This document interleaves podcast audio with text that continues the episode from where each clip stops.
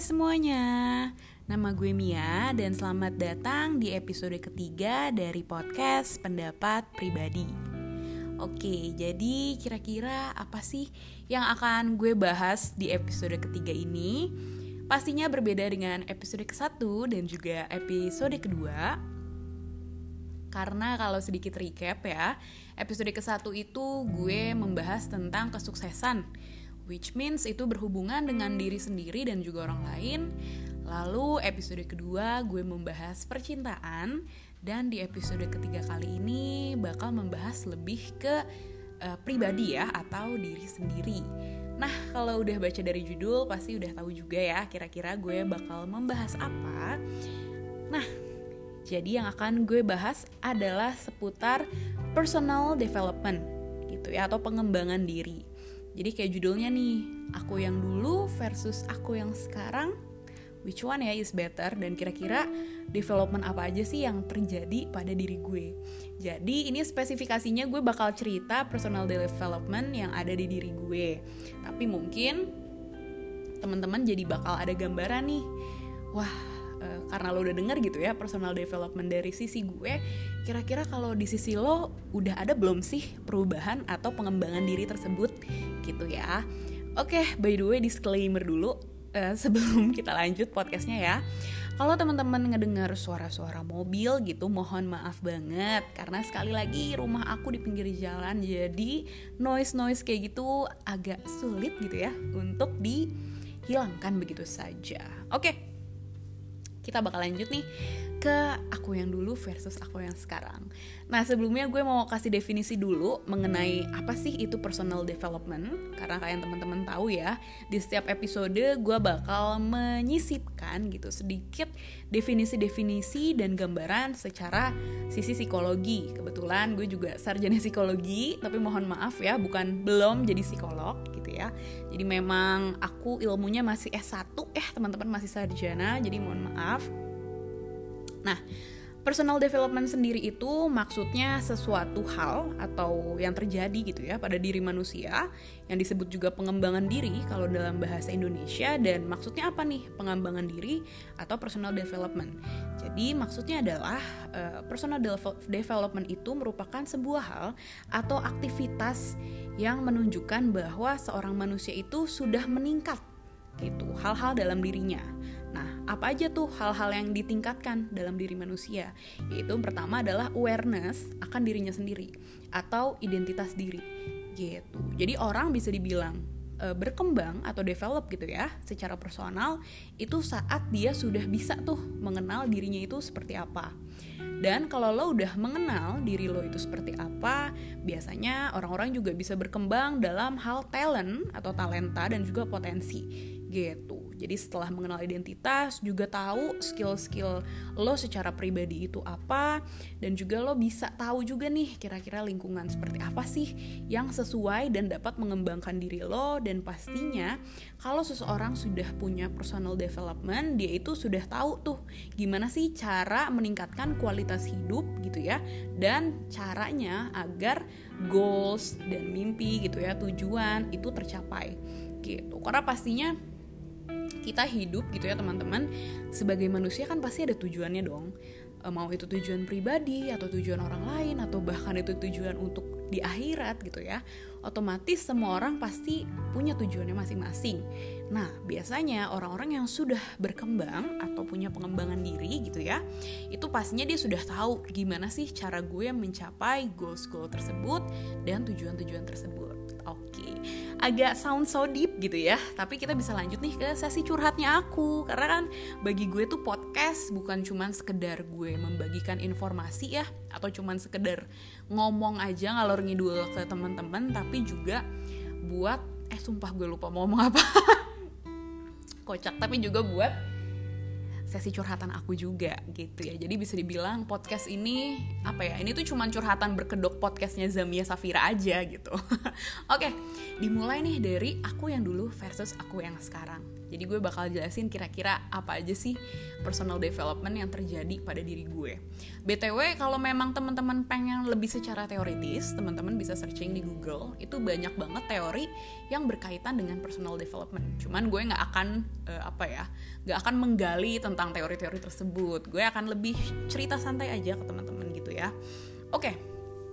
Jadi gue itu akan membagi diri gue menjadi dua bagian nih di cerita ini gitu ya.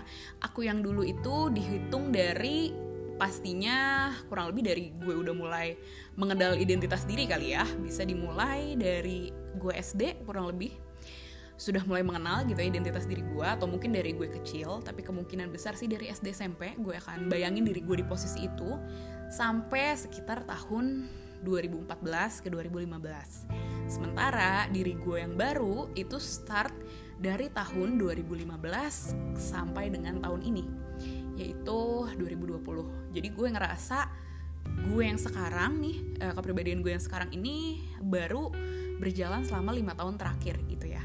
Diri gue gue ngerasa gue ada personal development gitu. Oke. Okay. oke kita mulai dulu dari diri gue yang dulu.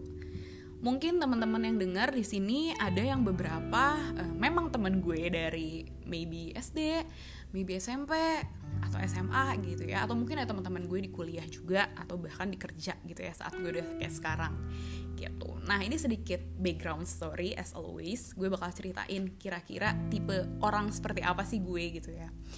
Nah dari zaman TK dari gue kecil lah ya sampai SD kurang lebih kelas 5 gue itu adalah orang yang super super super super pemalu believe it or not tapi gue bener-bener sepemalu itu. Gue jarang ngomong gue jarang bicara gitu ya. Gue lebih suka mengekspresikan apa yang gue rasa itu lewat tulisan. That's why dari gue kecil gue suka banget sama yang namanya bikin novel or anything buku diary. Buku diary gue udah banyak banget waktu gue kecil gitu ya. Saking mungkin karena gue tidak bisa mengekspresikan gitu ya dalam bentuk kata-kata akhirnya gue bakal ekspresi ini dalam bentuk tulisan itu gue di zaman dulu nih. Sampai akhirnya saat gue menginjak kelas 6 SD itu gue mulai berani gitu. Percaya nggak percaya nih mungkin ada teman-teman SD gue di sini. Dulu waktu gue SD tuh ya gue kan pindahan murid pindahan gitu kan. Ke SD dari satu SD ke SD lain lah ya. Di kelas 4 gue pindah dan lo harus tahu gue masuk kelas aja harus diseret cuy. Saking gue pemalu gitu dan gue pun bingung sih sama diri gue dalam masa itu gitu ya. Segitunya gue nggak berani ngomong di depan orang sampai gue diseret sama nyokap gue sendiri buat masuk ke kelas gitu loh. Dan di situ pasti gue ngerti sih ya gimana gue nggak dibully gitu kan ya. Jujur gue atau SD nggak ngerasa dibully sih cuman kayak apa gitu yang ada di otak anak-anak lain gitu kan ngelihat gue bahkan harus diseret cuy buat masuk ke kelas. Is freak banget. Cuman nggak apa-apa. Itu memang menjadi bagian dari diri gue lah gitu. Nah udah dari gitu di mulai kelas 6 SD gue mulai berubah. Tuh. Uh, gue mulai berani. Gue mikir ya buat apa sih lo ketemu orang aja kalau malu? Akhirnya gue dulu kelas 6 SD itu mulai ada les bimbel gitu ya buat tes ke SMP dan gue harus masuk ke tempat les dong pastinya. Dan saat masuk ke tempat les even per kelas itu dia cuma lima murid gitu ya gue kan pastinya ada rasa malunya as always. Tapi di titik ini tuh gue kayak kok gue nggak malu ya? Gitu dan gue juga mikir ya buat apa sih gue harus sampai diseret? Sempet ada the part of myself yang ngerasa anjir nih gue kalau masuk ruangan baru harus diseret karena biasanya image gue tuh harus diseret gitu. Itu kocak banget sih. Cuman waktu gue masuk bimbel itu kelas 6 kayak enggak lah ngapain lagi gue harus diseret? Gitu kan gue udah berani. Akhirnya gue berani udah mulai berani sampai akhirnya gue masuk SMP itu udah the whole new me juga sih untuk pada masa itu gue udah berani berbicara gue udah berani mengekspresikan diri gue. Bahkan bisa gue bilang dalam masa remaja gue itu atau dalam kan gue bagi diri gue menjadi dua ya eh, diri gue yang lama dan yang sekarang. Di dalam masa diri gue yang lama itu gue ngerasa my peak point atau masa-masa uh, gemerlang gitu ya Cem, gemilang apa sih ya masa-masa cemerlang gitu bagi diri gue adalah waktu SMP karena gue ngerasa saat gue SMP itu gue bener-bener bisa apa ya keluar dari cangkang diri gue waktu SD dan gue bisa apa namanya mengekspresikan apa pun yang gue suka. Makanya gue ngerasa SMP itu legit man. Itu kayak the best time of my life. Gue bener-bener suka banget masa SMP SMP kelas 1, kelas 2, kelas 3 itu banyak hal banget yang terjadi. Gue make friends padahal dulu gue bener-bener pemalu gitu ya. Terus juga gue banyak uh, mengasah aktivitas gue. Karena dulu kreativitas juga maksudnya ya. Karena dulu waktu SMP kelas 3 gue tuh ada yang namanya pagelaran which di mana lo harus tampil gitu ya. Bahkan itu pertama kali lo gue menjadi ketua sebuah pagelaran. Padahal dulu waktu SD mana mungkin sih anak pemalu kayak gue jadi ketua of something gitu kan. Di situ gue ngerasa seneng banget bahagia banget dan itu awal mula mulanya aku nakal gitu ya. Kayak pulang malam gitu ya. Pokoknya itu zaman SMP sih kocak banget. Nah setelah SMP muncullah ke SMA SMA ini the whole different. Makanya gue pun sebenarnya ada shock sih dengan ekspektasi gue. Karena dulu gue ngerasa SMA itu kan katanya banyak orang bilang the best time of their lives gitu kan. Tapi yang gue rasa bener-bener berbanding terbalik banget sama apa ekspektasi gue gitu. Karena di SMP gue bener-bener do well dan waktu gue SMA nggak tahu deh tiba-tiba gue ngerasa kayak too much pressure. Jadi kan udah mulai kebuka tuh diri gue yang uh, apa ya ekspresif gitu. Dan gue udah nggak terlalu sering nulis juga tuh di zaman itu. Mungkin nulis Twitter kali ya tapi udah nggak nulis diary udah nggak bikin novel dan segala macem. Gue udah express lewat verbal gitu. Dan di masa itu gue itu orang yang bold banget ya kayaknya waktu gue SMA gue itu bold banget gue sangat opinionated gitu ya sangat bener-bener ya prinsip-prinsip gue gitu kayak bener-bener nggak mau diganggu gugat deh prinsip-prinsip hidup gue gitu ya. Bener-bener orang yang keras banget gitu kan. Sampai akhirnya pokoknya di SMA itu gue merasakan banyak apa ya mungkin failure juga kali ya kegagalan-kegagalan. Jadi dulu tuh zaman SMA gue pengen banget ikut organisasi gitu ya or something. Tapi memang gak tau kenapa sampai detik ini juga kayaknya. Gue tuh nggak pernah tergabung dalam suatu organisasi biasanya gue itu ikut ekskul atau kalau di kuliah UKM yang lebih ke creativity gitu. Jadi kayaknya di dalam organisasi tuh kepala gue terlalu batu untuk ada di dalam hal tersebut gitu ya. Makanya waktu SMA pokoknya my first failure gitu ya itu adalah gue nggak terima dalam suatu organisasi. Mungkin itu yang ngebuat gue jadi kayak sedih juga gitu ya pastinya. Walaupun gue punya ekskul juga dan di situ pun gue mulai mengenal cinta tuh ya. Kalau misalnya ada yang belum denger episode 2 di situ gue ketemu pacar gue itu saat gue jadian maksudnya saat gue semester 2 SMA gitu ya. Nah kelas 1 jadi satu SMA semester 2 terus di situ ya namanya pertama-tama bucin ya. Dan namanya SMA ya gimana sih guys gitu ya. Pergaulan zaman SMA tuh hardcore bro gitu. Kalau misalnya di kuliah lo bisa jadi apa yang lo mau gitu ya. Lo nggak peduli tuh namanya identity lu tuh siapa pop popularitas gitu ya. Lo nggak ngikutin orang ngerti gak sih? Di menurut gue orang-orang di kuliahan tuh cuman gue nggak tahu ya kalau anak SMA zaman sekarang. Cuman kalau anak SMA zaman gue dulu tuh ya tahun 2011an gitu berarti itu tuh kayak ya gimana sih anak SMA cuy ya apa pun yang penting popularity lah gitu ya popularitas lah inilah. Gue kalau nakal gue keren kah kayak semacam itulah. Terus gimana ya gue ngerasa dulu pergaulan gue zaman SMA tuh yang bener-bener ya gitu kalau lu ngelihat film-film SMA SMA high school high school brats gitu ya kurang lebih sama lah ya kayak gitu. Kayaknya semua orang juga ngerasa deh di SMA tuh ya hal-hal bodoh lah geng-gengan gitu ya. Maksudnya kayak ya walaupun sekarang juga masih ada geng-gengan cuman kalau zaman dulu tuh literally geng-gengan gitu ya yang berbeda banget. Dan gue pun mungkin karena udah mulai bucin gitu ya jadi gue uh, selain gue dapet failure itu tuh di pertama terus juga gue bucin terus juga gue mungkin terlalu fokus berteman juga gitu. Jadi gue tidak mengembangkan creativity gue atau apa pun. Jadi apa ya yang gue pikirnya cuma social life social life social life gitu ya.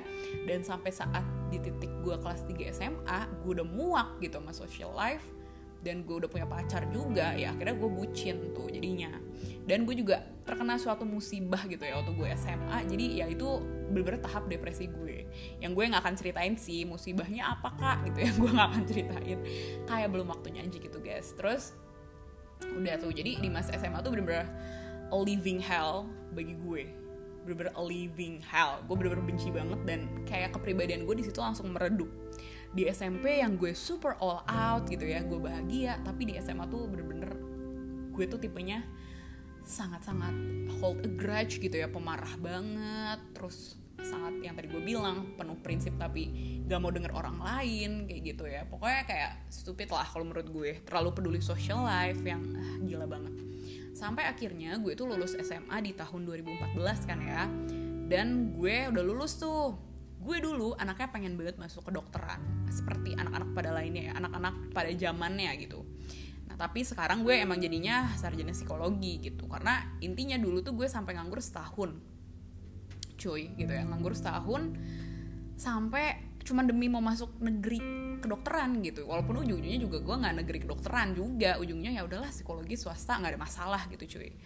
Nah di masa itu tuh pokoknya sampai gue tahap 2014 gitu ya 2014 menuju 2015 lah gue kayak gila downgrade banget personality gue secara mental gue ngedown parah jadi redup jadi bukan diri gue yang sesungguhnya gitu ya.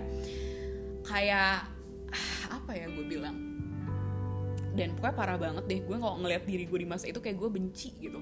Kayak benci karena gila lo stupid banget nih lo bisa sedepresi itu gitu lah cuman nggak apa-apa itu kan pelajaran. Dan yang kedua tuh apa ya bilang jadi lupa sayang. Ini udah 16 menit gak berasa. Nah intinya itu. Jadi kayak gue ngerasa itu the worst time of my life. Bukan cuman mental gue doang yang breakdown bahkan secara fisikal pun gue kayak apa ya? Gila deh itu gue kerjaan gue makan makan mulu gitu ya. Jadi gue pun bukan cuman mental yang terganggu secara fisik gue juga udah nggak healthy gitu ya. Walaupun dari dulu gue juga bukan tipe-tipe yang badan Victoria's Secret gitu ya enggak. Cuman ya di saat gue nganggur itu the worst time of my life kalau menurut gue. Sampai akhirnya nih itu diri gue yang dulu ya. Sampai akhirnya nih gue kuliah ya. 2015 gue kuliah di suatu universitas swasta di Jakarta dan gue belajar ngekos gitu ya berangkat naik public transportation gitu dari Bogor ke Jakarta. Gue ketemu orang-orang yang berbeda banget. Jadi dulu waktu SMA tuh gue negeri ya. Jadi pas ke swasta dan gue di lingkungannya tuh beda gitu ya. Mungkin teman-teman juga kalau yang denger udah tahu kali ya gue kuliah di mana. Cuman kalau misalnya ada orang random nih yang nggak tahu gue itu siapa dulu gue ya pokoknya kuliah di universitas swasta yang bener-bener beda banget lingkungannya sama gue. Gitu orang-orangnya semua jenis orang-orangnya tuh berbeda banget gitu ya secara latar belakang. Dan gue banyak banget belajar hal selama gue kuliah. Satu karena memang gue majornya psikologi gue belajar banyak banget mengenai perasaan manusia dan manusia pada umumnya gue ngerasa gue kuliah sambil terapi jujur gitu kan. Jadi gue ngerasa itu yang mengubah gue ke detik ini. Lalu kedua lingkungan kampus gue yang orang-orangnya tuh chill. Atau gue nggak tahu ya ini di semua kuliah atau enggak. Cuman kan zaman SMA tuh apa-apa lo harus social life harus populer gitu ya. Kalau waktu di kuliah ini gue kayak lo gue gue gitu. Lo mau berkreativiti gitu ya mau beraktivitas mau kreatif kreatif apa pun whatever gitu. Nggak bakal ada yang ngejudge lo. Kayak gitu deh kalau orang kuliah kan asik parah gitu kan. Dan rata-rata udah dewasa. Gue pun udah mulai gabung ke ekskul tuh. Dalam suatu ekskul yang emang ngebuat gue makin bacot kayak gini yaitu radio kampus. Terus di situ gue belajar ketemu pokoknya gue shine bright like a diamond lagi gitu dah lah ya istilahnya. Kayak ketemu banyak orang temen dari banyak jenis. Pokoknya gue jadi bersosialisasi lagi. Sampai akhirnya gue lulus dari situ tuh bahagia gitu karena di kampus gue ini bukan cuman gue belajar dalam dalam ekskul gitu ya dalam UKM dan gue pun jadi ketua divisi dalam UKM tersebut tapi gue pun belajar dalam sisi psikologi bahkan gue pun magang atau part time selama gue kuliah. Ini kayak kalau kalian dengar suara-suara binatang malam hari gue emang syutingnya malam hari sih. Ada suara apa ini namanya ya? Oke abaikan guys. Oke. Gue pun kayak magang sambil kuliah yang gue nggak mikir gitu loh. Zaman di circle gue zaman SMA nggak ada kepikiran gue kuliah sambil kerja sambil part time tuh nggak ada gitu. Tapi ternyata ini gue lakuin di kuliah gue yang sekarang kayak gitu kan. Dan gue bangga banget sama diri gue. Makanya gue lulus dari kampus ini ya 2019 tahun kemarin gue tuh bener-bener kayak gila.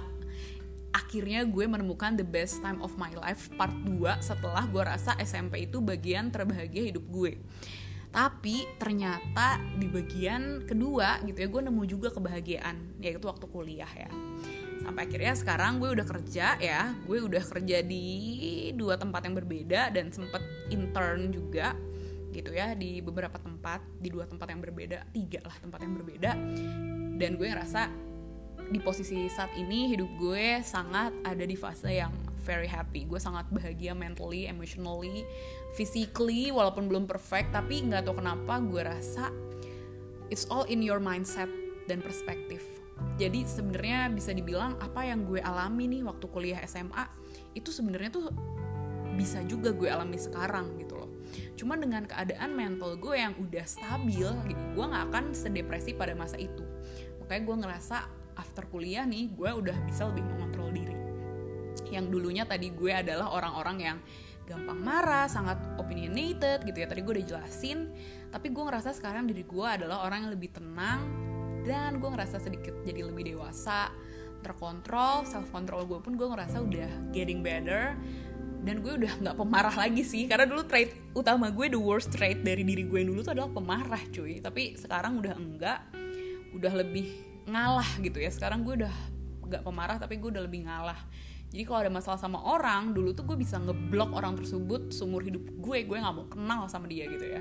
Kalau sekarang gue kayak ya udahlah ya orang kadang nggak sesuai ekspektasi orang kadang jahat ya udah maafin aja gitu. Dan maafin emang part yang paling susah menurut gue lo sebagai manusia buat memaafkan orang apalagi mengalah. Tapi mau nggak mau biar lo ngerasa hidup lo aman nyaman tentram ya lo harus melakukan hal, hal itu. Bukan untuk mereka tapi untuk diri lo sendiri gitu. Makanya gue sekarang ngerasa emang lebih wise juga. Pokoknya bener-bener getting better deh gitu. Jadi gue ngerasa personal development gue dari zaman dulu ke sekarang sekarang kalau secara identitas diri gue udah mengetahui gue mau jadi apa gue udah tahu passion gue apa gitu ya. Lalu yang kedua secara sifat gue udah grow banget gue udah lebih dewasa gitu ya. Dan gue udah tahu nih apa sih yang skill-skill yang gue perlukan untuk gue meraih mimpi, goals dan cita-cita gue di masa depan. Kayak gitu. Sementara kalau zaman dulu gue cuman, aduh, gue nggak bisa jelasin ya kalau sebutannya apa. Pokoknya kayak ah terlalu meledak-meledak. Gue kayak bom lah zaman dulu gitu loh. Kayak disenggol dikit susah senggol dikit putus asa gitu ya. Kalau sekarang kayak no menurut gue failure itu bagian dari journey kita dalam kehidupan dan gue udah nggak eh, bisa sesetres dulu lagi gitu. Bahkan gue kalau marah sama orang udah nggak bisa terlalu lama guys. Kayak gue udah males lah ngapain sih marahan gitu ya. Jadi gue rasa personal development gue cukup baik gitu. Nah kurang lebih sih itu perbandingan aku yang dulu versus aku yang sekarang. Sebenarnya kalau ditanya sedih gak sih? Gue nginget diri gue yang dulu of course kadang ada sedihnya kayak gila gue bisa buat yang lebih lo dari itu gue bisa lo nggak depresi gue bisa lo nggak marah gitu kan. Cuman ya nggak apa-apa bagian dari diri gue yang dulu itu kan yang membentuk diri gue yang sekarang kan. Jadi menurut gue tanpa diri gue yang dulu nggak akan ada diri gue yang sekarang gitu. Jadi gue sangat cukup bangga dengan diri gue sekarang karena mentally gue udah bisa mengontrol diri dan udah menjadi uh, best version of myself gitu. Gila so wise banget gak tuh? Dan uh, sebenarnya apa sih inti dari dari podcast ini ya selain memang gue pengen memberitahu ke kalian aja nge-sharing my personal development gitu ya tapi juga ini buat ngingetin ke kalian nih. Mungkin dari kalian sekarang ada yang ngerasa belum develop gitu ya. Mungkin dari kalian sekarang yang dengerin podcast gue ada yang ngerasa sedang mengalami fase depresi atau segala macamnya gitu ya. Tenang aja teman-teman. Istilahnya lo bakal belajar dari fase-fase tersebut. Jadi jangan membenci diri lo atau lingkungan atau kehidupan atau bahkan kadang beberapa orang depresi membenci Tuhan gitu ya. Karena lo lagi fase ini dalam fase tersebut. Karena sebenarnya fase tersebut itu yang akan membentuk lo gitu. Kalau gue bisa ngasih advice ke kalian kayaknya kalian juga harus searching dulu gitu ya buat diri sendiri kira-kira apa sih kekurangan kelebihan kalian dan apa yang harus kalian lakukan biar tenang karena menurut gue nggak penting banget sih fase itu ada gitu. Kalau misalnya lo bisa belajar nih dari podcast gue sekarang gitu. Nggak perlu kok lo depres gitu ya. Nggak perlu kok lo dengerin omongan orang lain. Yang gue tambahin juga ya saat gue udah di versi gue yang sekarang gue udah nggak peduli omongan orang lain. Gue akan melakukan apa yang gue suka selama nggak merugikan orang lain gue akan berjalan maju. Komentar-komentar dari orang itu cuma sekedar komentar. Tetap yang bisa ngubah diri lo ya cuma lo doang gitu loh. Jadi kalau teman-teman ada yang dalam fase tersebut kalahin fase tersebut gitu ya. Jangan sampai lo terlalu dalam uh, atau terlalu lama dalam fase depresi tersebut. Coba cari solusi coba tenangin diri biar mental lo juga sehat physically lo juga sehat. Jadi saat mental lo sehat pokoknya kuncinya mindset lo oke okay, lo percaya akan diri lo lo bisa maju cuy gitu. Gak peduli apa kata gitu sih semoga apa ya podcast gue ini membantu atau menginspire menginspire lo semua gitu ya. Karena gue tuh nggak mau rasanya orang-orang tuh mengalami apa yang gue alamin gitu. Kalau kalian bisa nggak ngalamin fase depresi pasti mendingan lo nggak ngalamin gitu. Cuman gue percaya semua orang itu pasti punya fase personal development masing-masing. Kalau gue sendiri tahap titik balik gue adalah di tahun 2015 saat gue mulai kuliah Nah, sekarang kalian coba berkaca gitu ya. Kira-kira gue udah dalam fase personal development atau belum sih? Kira-kira diri gue udah mengalami titik balik belum sih sampai menjadi orang yang lebih baik atau versi yang lebih baik dari diri gue sendiri? Gitu. Lo boleh mulai pikir-pikir guys. Gitu. Dan mungkin kalau mau ngebantu sambil searching-searching juga seputar uh, personal development. Oke, gue udah ranting 25 menit ngebahas hal tersebut semoga membantu. Semoga kalian suka ya podcast podcast dari gue ini. Semoga nggak bosenin. Walaupun misalnya lo mau dengerin ini sambil lo tidur juga nggak apa-apa gitu. Selama gue ngerasa ada yang dengerin gitu ya gue ngerasa seneng banget. Gitu. Oke okay. see you on the next podcast guys. Bye